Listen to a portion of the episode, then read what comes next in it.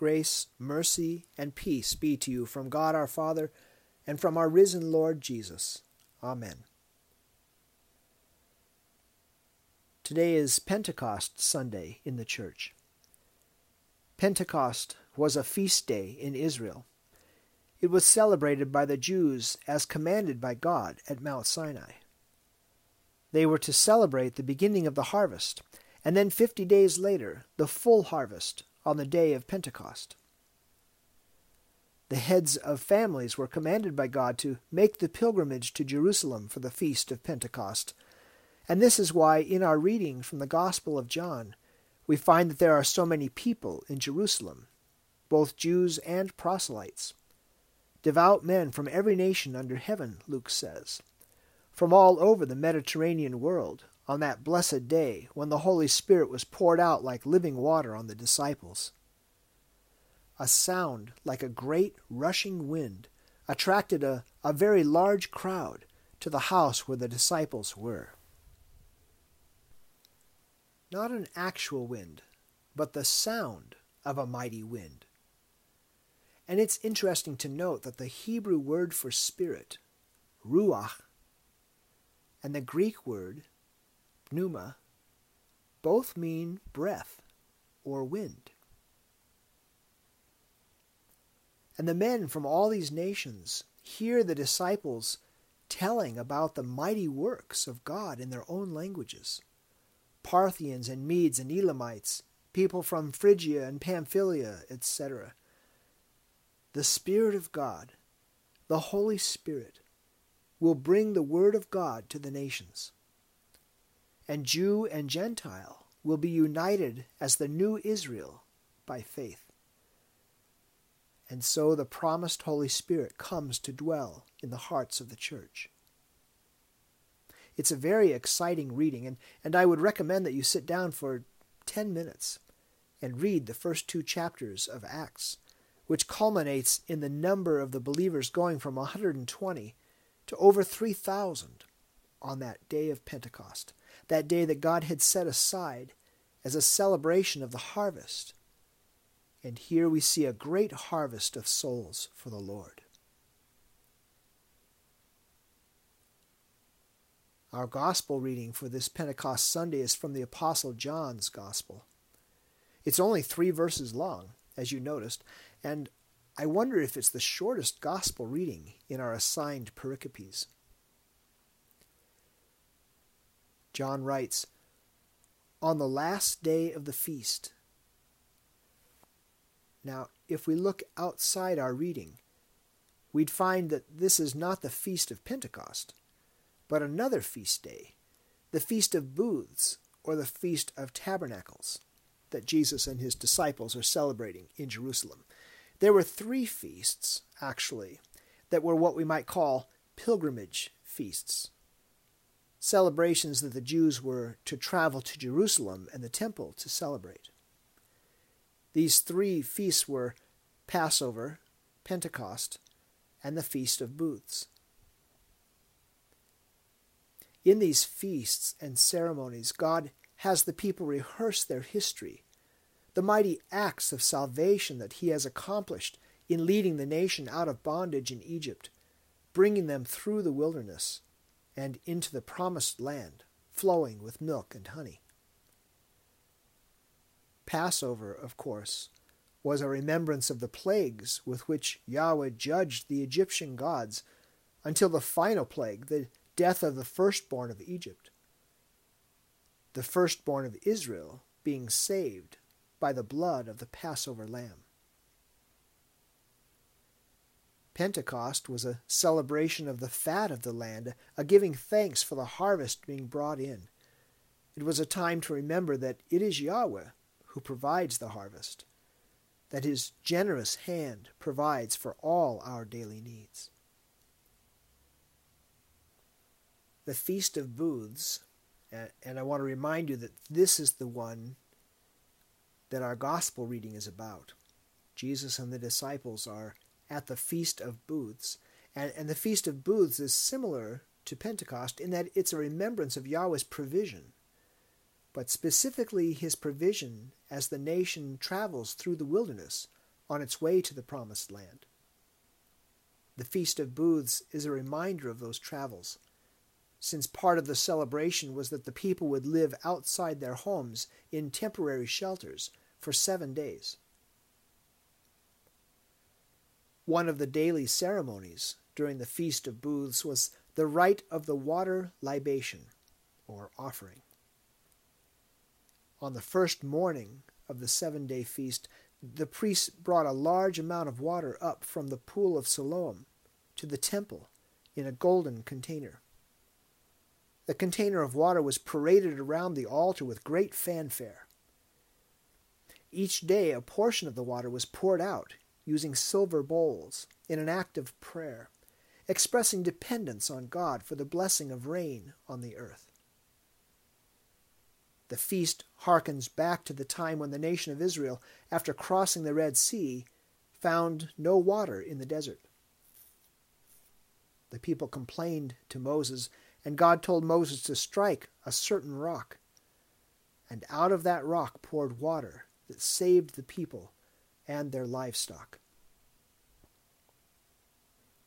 On the last, or the great day of the feast, the water libation rite reached its climax.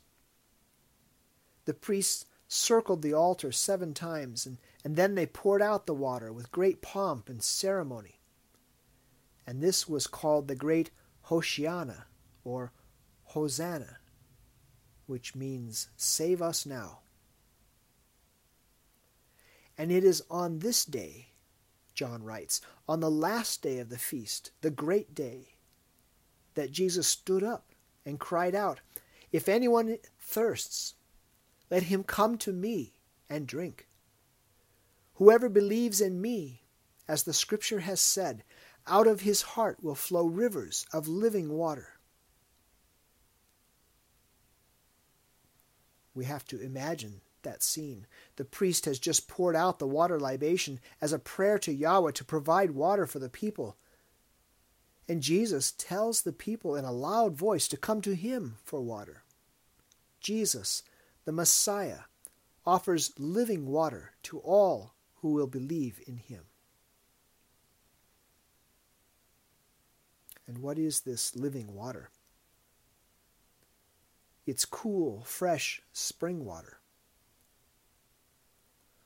Water is a, a precious commodity in the Holy Land. And there are basically three ways of getting it. One could build a cistern that can trap and store rainwater, and this is great as long as there's enough rain. But if there isn't a lot of rain, as is often the case, then the water will soon go stale. Or one could dig a well, which was a much more reliable source. But the most desired source of water was a spring. Spring water, as you can imagine, was the sweetest and best water of all. It filtered up through the rock and would keep flowing even when other streams dried up. This is the water that Jesus promised, the best water, water that satisfies spiritually, water that gives eternal life. For a thousand years, faithful Jews had made the pilgrimage to Jerusalem to participate in these ceremonies, with the hopeful expectation that Messiah might finally reveal himself at just such an event. And here now is Jesus. He's been preaching for two and a half years and performing miracles that show him to be the promised Savior. And he's been calling people to repent because God's kingdom is at hand. He's openly stated that he is the fulfillment of Scripture's prophecy, sent by the Father to redeem the world from sin. Yet most, especially the religious leaders, reject him. John says that even his own brothers rejected him at this time. But from his compassionate heart flows living water. He calls out to all who are spiritually thirsty to come to him. He boldly claims that he is the source of salvation. He is the true water of life.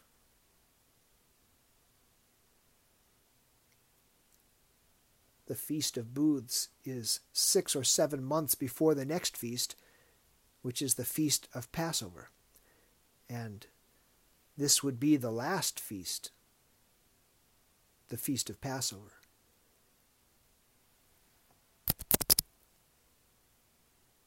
The Feast of Booths is six or seven months before the next feast, which is the Feast of Passover. And the Feast of Passover would be the last feast that Jesus would attend. By the end of Passover, Jesus would be the sacrificial Lamb of God who would take away the sin of the world. At that feast, Jesus would be crucified. He would be glorified as he bears the sin, death, and the spiritual thirst of all creation as our substitute under God's righteous wrath and condemnation, so that we might have spiritual life and our spiritual thirst quenched.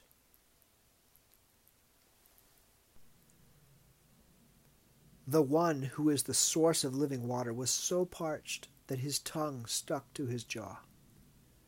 The fountain of life died on the cross.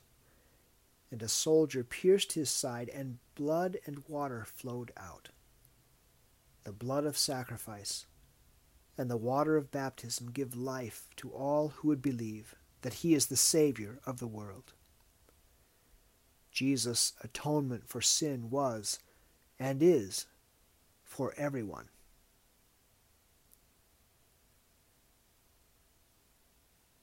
Jesus gives his Holy Spirit to all who drink from him, who believe his gospel, who receive him through the promise of his word and sacraments. You might say that each Sunday for us is a feast of Pentecost. We receive the Holy Spirit as we hear in our own language the good news of Jesus as the living water who satisfies our spiritual thirst. And that good news is preached throughout the world in many languages. And the Holy Spirit, like that first Pentecost, is performing his saving work, bringing people to recognize their spiritual thirst, drawing them to Jesus, where they receive his merciful forgiveness in the waters of baptism, in the words of absolution, and in the very body and blood that was given and shed for them on Calvary's cross. The Holy Spirit is the one who keeps us in this faith. The law of God and life itself remind us of our spiritual thirst. Our sinful natures will always want to turn us away from Jesus and deny our thirst, or tempt us to look for spiritual fulfillment in other places. God would not have us deny our brokenness and spiritual thirst. We must not pretend that everything is okay as we secretly try to hide our guilt and shame and pain. We dare not try to fill the emptiness in our soul with unhealthy relationships or spend our time working for things that will eventually be destroyed or mask our pain through drugs or alcohol or something else. Instead, come. Hear the invitation of Jesus. Come to Him, the living water and receive his mercy and his cleansing forgiveness. Drink deeply, drink often. He will fill all who come to him, not with a trickle or a little stream of water, but with an overflowing river of his Holy Spirit. And then, refreshed and renewed from Jesus' living water, out of redeemed hearts will flow the Holy Spirit like a raging river of mercy, so that we go with God's blessing to be a blessing to our family, to our neighbors, to our place of work, to wherever we go, to freely share the mercy that we ourselves have so freely received. Help your family. Help your neighbor.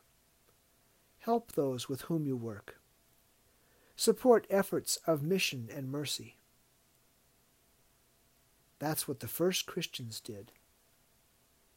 And when you're asked why you care so much about others, you can let them know about Jesus. You can invite them to drink from him, and he will fill them too with rivers of living water. In the name of Jesus, Amen. Now may the peace of God, which passes all understanding, keep our hearts and minds in Christ Jesus. Amen.